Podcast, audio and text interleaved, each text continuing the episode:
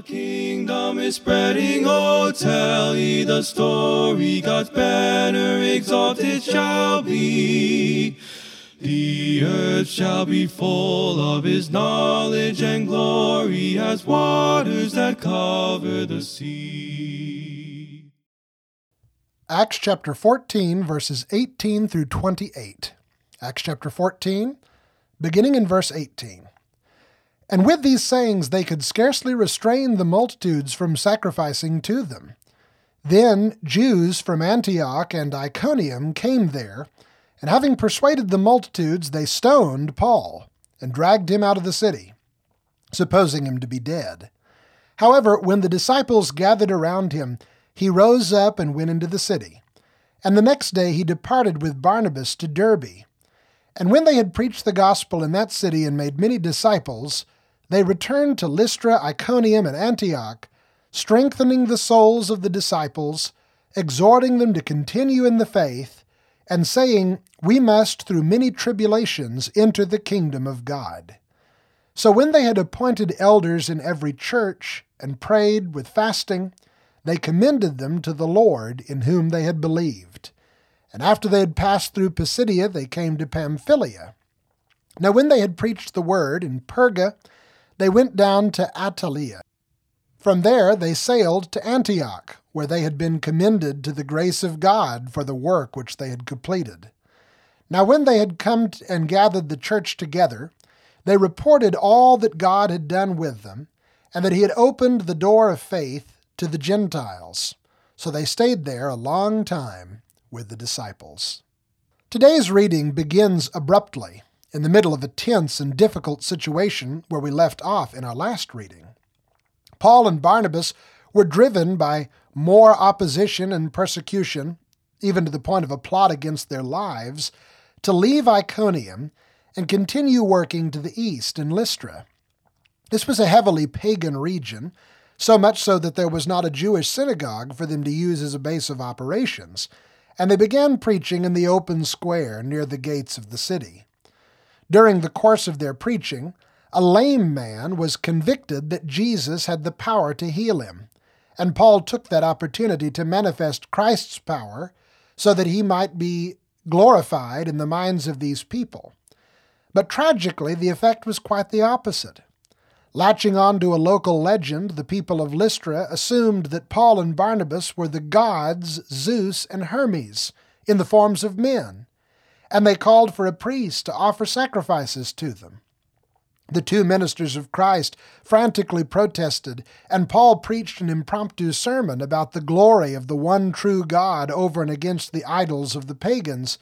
But picking up in verse 18, Luke says, And with these sayings, that is, the words of Paul's sermon, they could scarcely restrain the multitudes from sacrificing to them.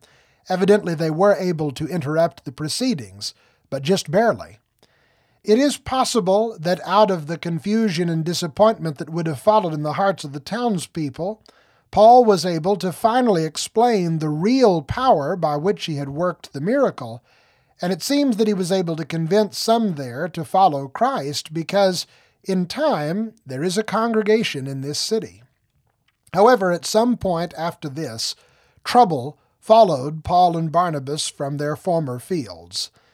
It is the discouraging and often miserable plight of the servant of the Lord that those who want to attack a good work will not be satisfied with much short of the absolute ruin of the worker.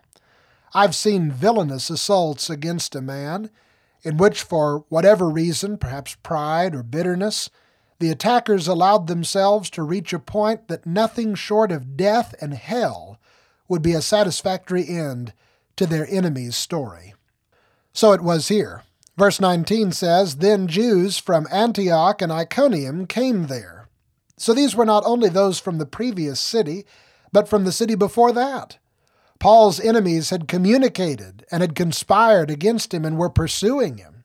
The verse continues, and having persuaded the multitudes. This statement is a little enigmatic, but the subsequent scene indicates that they convinced a large crowd, seemingly the majority of the city, to think that Paul was not merely not a god, but was in fact something more like a demon, a dangerous force that had caused trouble and strife everywhere he had been and was never allowed to stay in one place for long. And now he would bring who knows what sort of calamities into Lystra if he was allowed to live. They may have claimed that he was empowered by an evil spirit, or they may have claimed that he was a trickster who was trying to gather followers for himself and to turn people against the local institutions. Remember that the unbelieving Jews had already determined to kill Paul and Barnabas in Iconium, and likely it did not take a great deal to work the embarrassed and uncertain heathens of Lystra into a furor and to think that the best way to handle the situation was to sacrifice the troublemaker for the sake of the community. So verse 19 continues They stoned Paul and dragged him out of the city, supposing him to be dead. However, when the disciples gathered around him, he rose up and went into the city. In 2 Corinthians 11, verse 25, the Apostle Paul, in listing some of the things he had suffered in his service to Jesus, said that once he was stoned. He must have been referring to this event. Some people suppose that he died, and that his spirit went to heaven to receive revelations, and that God raised him from the dead, and he described this event in 2 Corinthians 12, verses 2 through 4. But this seems unlikely that his comments in that place were looking back at this occasion, because the chronology doesn't seem to line up appropriately. It's more likely here that Paul did not die. Perhaps he was kept alive by the power of God, or perhaps he was just tenacious and resilient, or perhaps they threw one stone too few. He seems to have appeared to be dead, which caused his opponents to abandon his body. And you can just imagine what it was like for the Christians those who had only recently come to faith in Jesus because of Paul's preaching, as they rushed to gather round his corpse and mourn the tragedy that a man blessed by God with such good news had been so terribly silenced. And then they were amazed as he began to stir, and then he stood, and he went back into the city. It's possible he stayed that evening to convalesce in the home of Lois and Eunice, or perhaps one of the other new Christian families there. Verse 20 And the next day he departed with Barnabas to Derbe. Derbe was about 20 miles to the southeast of Lystra, and unless Paul had experienced a miraculous recovery from the injuries sustained by the stoning, it would have been an extremely difficult trip in his condition. In Derbe, they at last found some peace. At least Luke records no cases of opposition or conflict. He simply reports that they had preached the gospel to that city and made many disciples. Because of their arrival to and departure from Asia by sea voyage, those trips would not have been made in the winter. It's likely that Paul and Barnabas spent two winters in the highlands of Galatia, one in Iconium and another here at Derbe. So the experiences that Luke reports in just a few sentences actually covered months and even years. However long they spent in Derbe, when the time came for them to leave, it's noteworthy that they were not far from Saul's home city of Tarsus, and had they journeyed there, it would have been not much farther to return overland to Antioch of Syria. We have another component in the apostolic model for missionary or evangelistic work presented in these scriptures. The apostles were not content to baptize people and then leave them to fend for themselves, even in the providence of God and the care of the Holy Spirit. They considered it a duty in the process of making disciples, as Luke described their work in Derbe using the very word of Jesus in the Great Commission, to teach all things that Jesus had commanded, and furthermore, to install the necessary structures and features that Jesus ordained for the stability and growth of his congregations throughout the world. So rather than take the short way home, they doubled back and marched a return through the hostile territories from which they had previously fled, for the sake of the brothers and sisters they left behind. Verse 21 says, They returned to Lystra, Iconium, and Antioch, strengthening the souls of the disciples exhorting them to continue in the faith and saying, We must, through many tribulations, enter the kingdom of God. This is a fascinating passage, And if we're accustomed to only understand the phrase the kingdom of God in reference to some distant period of splendor on the other side of the second coming of Jesus, or even if we think that the phrase only and always refers to the church, we might be hopelessly confused here. Paul's words would be nonsense if the kingdom of God is something that will not have any manifestation in the world until the return of Christ. But it's also true that these people were already in the church. They had believed and been baptized, and God had moved them out of the kingdom of darkness and into the kingdom of the Son of His love. He had redeemed them and constituted them as His people and His congregation in the world. Then what does He mean by entering the kingdom of God? I suggest the meaning here is the same as when Jesus told those who live in His kingdom to include in their prayers to the Father the petition, Your kingdom come. Your will be done on earth as it is in heaven. Matthew 6 and verse 10. There is a sense in which the kingdom of God has already come to earth, and Christ is already reigning and endowed with all authority over the whole of the universe. But there is also a sense in which the phrase, the kingdom of God, refers to Christ's total work in history to redeem the sinful, fallen, corrupted world back to God the Father. That work is not finished. God has promised future stages of glory in its unfolding, even in history, before Jesus returns again to complete the work and give the restored all things to God the Father so that God may be all in all. In previous studies, such as our consideration of Peter's sermon at Solomon's porch in Acts chapter 3, we learned that part of the work which will bring the kingdom of God to its fullness in this world is the conversion of sinners. When men and women believe in Jesus, repent, and are baptized for the forgiveness of their sins, that hastens the fullness of time. But here, Paul states that there's more to be done than simply to be converted. The kingdom comes into our lives, and we come into the kingdom by having our souls strengthened in the Holy Spirit and through the Word of God, by continuing in the faith and by passing through many tribulations. Through these things, God purges our old sinful habits and rebellious struggles, and forms the image of Christ in us, and brings us to unity in Him, and fills us with His knowledge and glory. As we come more and more abundantly into God's kingdom, then through our lives the kingdom of God comes more and more abundantly into the world. Now, verse 23. So when they had appointed elders in every church and prayed with fasting, they commended them to the Lord in whom they had believed. This is a passage I want to dwell on for a little while. One writer noted that appointing elders was a part of the work of making disciples. And I believe that's exactly right. It is exactly what the apostolic procedure here and Luke's comments on it imply. I want to note a few things about the eldership from this simple narrative. First, elders are not simply old people. The Bible says they were appointed or ordained, to use the word of Paul in Titus chapter 1 and verse 5. The eldership is called an office or a position in 1 Timothy 3 1.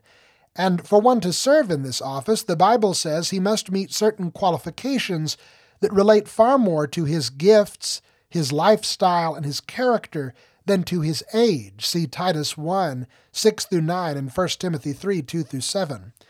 In the same vein, the eldership is a position that carries with it a certain kind of delegated authority to rule the congregation.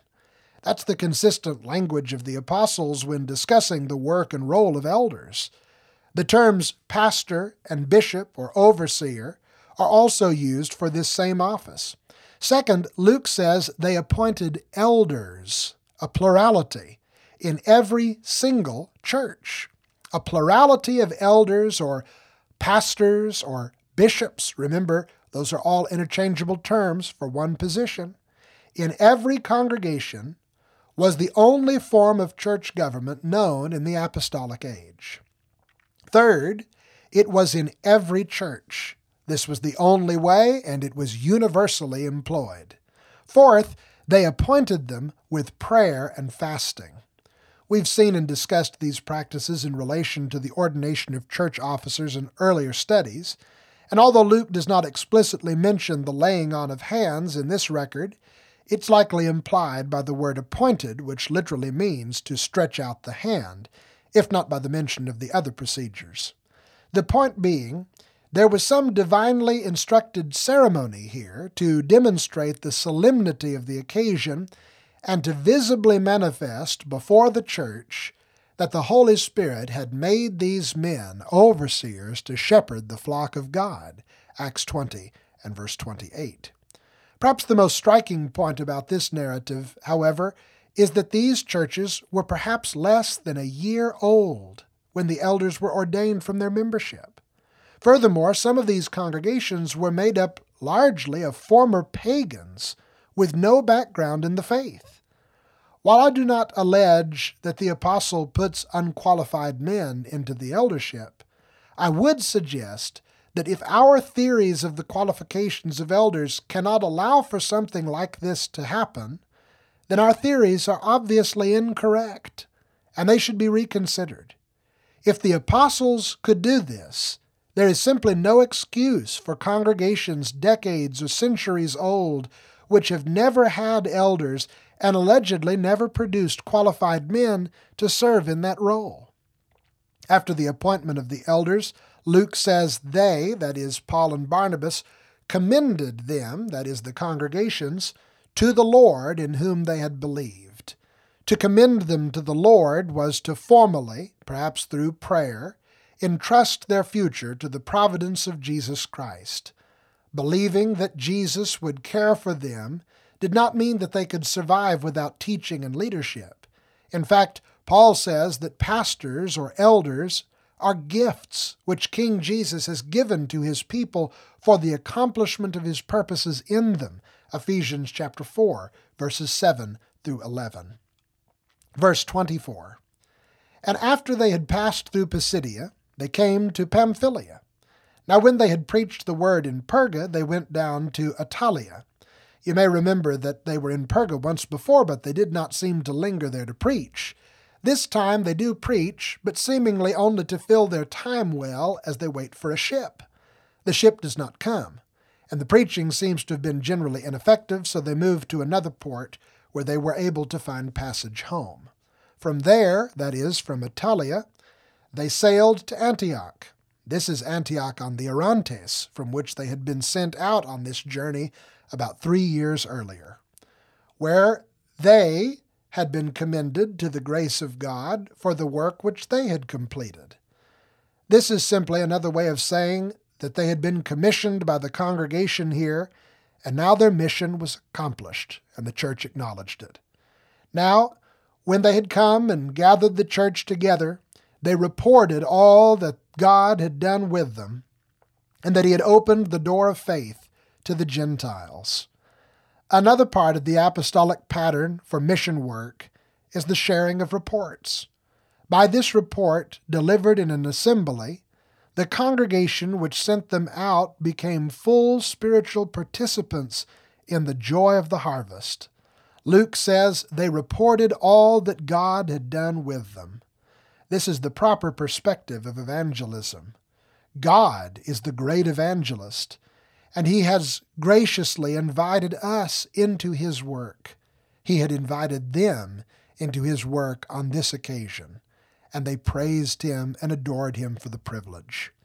When Luke says that through this work God had opened the door of faith to the Gentiles, the expression seems to mean something more than Paul's usual use of the term an open door in reference to a providentially given opportunity. In this case, it appears to be a theological term. The law of Moses, which like a wall separated the Jew from the Gentile, had been torn down, and it was replaced by the door of faith, a door through which any man could walk by the grace of God and find righteousness and peace. Verse 28 So they stayed there a long time with the disciples. Next time, we'll consider some of the possibilities of what took place during this long time. For now, we marvel at this amazing work. They had traveled over 1,200 miles without the luxuries of modern transportation and established more than half a dozen churches in the face of violent opposition and persecution. They were led by the Spirit of God, by providence, and by wisdom and zeal into places where the response seems to have ranged from joyous excitement to dead apathy to bitter hatred. They went to large population centers and first sought out people of like mind, but even if the culture was far removed from their own, they did not allow anything to stand in the way of their proclamation of the one consistent message Christ crucified, risen, reigning, and redeeming. If we today wish to share in their successes and victories, we would do well to emulate their strategies, or at least to come as close to them as we possibly can. Thanks for listening to Verse by Verse. I'm Clinton DeFrance. I'm a Christian Bible student and evangelist from Tulsa, Oklahoma, and this podcast is made available by the Congregation of Christians of which I am a member in East Tulsa. Please come meet us if you have the chance. You can learn more about us at our website, tulsachurchofchrist.com. Our music is from Andrew Martin, a very talented Christian brother in the Dallas Fort Worth area of Texas. You can check out his SoundCloud for more beautiful and uplifting productions from him. For news, articles, previous episodes, or to request a Bible study or a lecture series with me, visit vbvpodcast.com. Please subscribe to the podcast and give us a good review if you enjoy the studies. God bless and have a great week. From all the dark places of earth's heathen races, oh, see how the thick shadows fly. The voice of salvation awakes every nation. Come over and help us, they cry. The kingdom is spreading, oh, tell ye the story. God's banner exalted shall be. The earth shall be full of his knowledge and glory as waters that cover the sea with praising and singing and jubilant ringing their arms of rebellion cast down.